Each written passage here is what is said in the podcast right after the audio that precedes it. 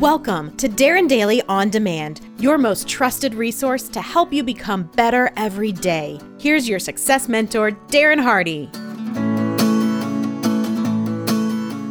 One morning, a bushy, gray bearded man started towards the market. Hobbling along, he realized something wasn't right. The spring air, it felt right, but it didn't smell right. It smelled sour. He paused, he looked around, he shrugged, and then dutifully trudged along.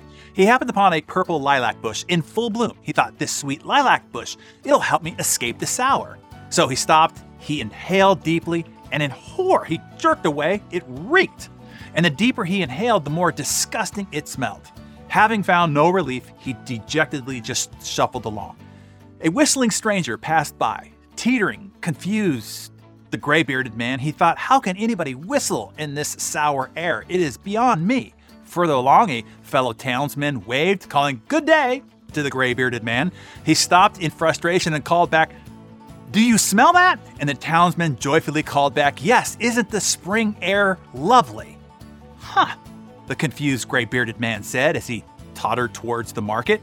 It was the same everywhere he went. Finally, produce in hand, the frustrated, confused, dreary, gray bearded man headed home. Despondent, he thought to himself, The whole world stinks. The sun slipped below the horizon while the bushy gray bearded man sat sadly in his sour filled room. Discouraged and confused, he hoped for the relief of some sleep. While washing his face for bed, rancid white bits of cottage cheese fell from under his mustache. They had clung there since dinner the night before. Clearing them out, toweling off, and straightening himself up, he inhaled deeply, and spring fragrances danced in his nose. Suddenly, the world didn't stink anymore. The moral of this story is if the whole world stinks, maybe the problem isn't the world. Maybe it's you. There are very few things that all philosophers from all ages agree on, but there is one, and that is we become what we think about. You see and experience the world as you think of it and perceive it to be. The world is different from the mind and through the eyes of every single individual. None of us experience the same world the same. The world around us is a bombardment of billions of sensory inputs.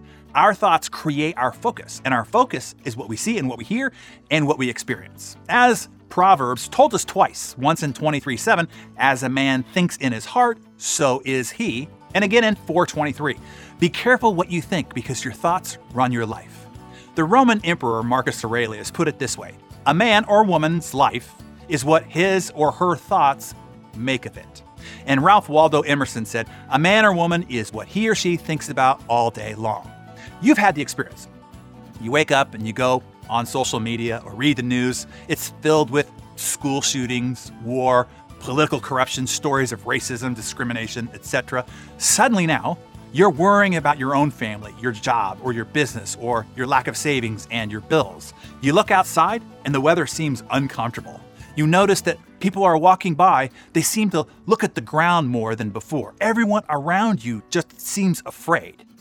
Alternatively, in the same world, at the same time, if you wake up and you watch your Darren Daily, you read from a great book filled with success stories that inspire you.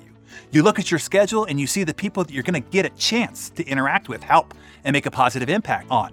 As you walk out your front door, now excited about your day, the air feels refreshingly crisp. The sky looks surprisingly magnificent. The birds, the trees, and the flowers are radiant. As you walk about, people around you seem cheerful as well. They smile at you as you pass. You get a sense of gratitude for your good luck and fortunate circumstance. You see, this morning I want to remind you of two very important things about creating the life and the world that you want to live in. Number one, your thoughts create your reality. What you focus on is what you will find and continue to create. Number two, what you think about is what you feed your mind. Be vigilant on what you read and what you watch and what you listen to and who. Your mind is a powerful creator. What you feed it, it will find more of. You can create the life that you want if you feed your mind what it needs to create it for you. You see, you are the programmer by what it is that you input. That is why I do all of this for all of you every workday to give you the positive code that you need to feed your mind with, to show you what is right and what is positive and what is possible for you. to help you grow better every day so that you can live the life that you were meant to live.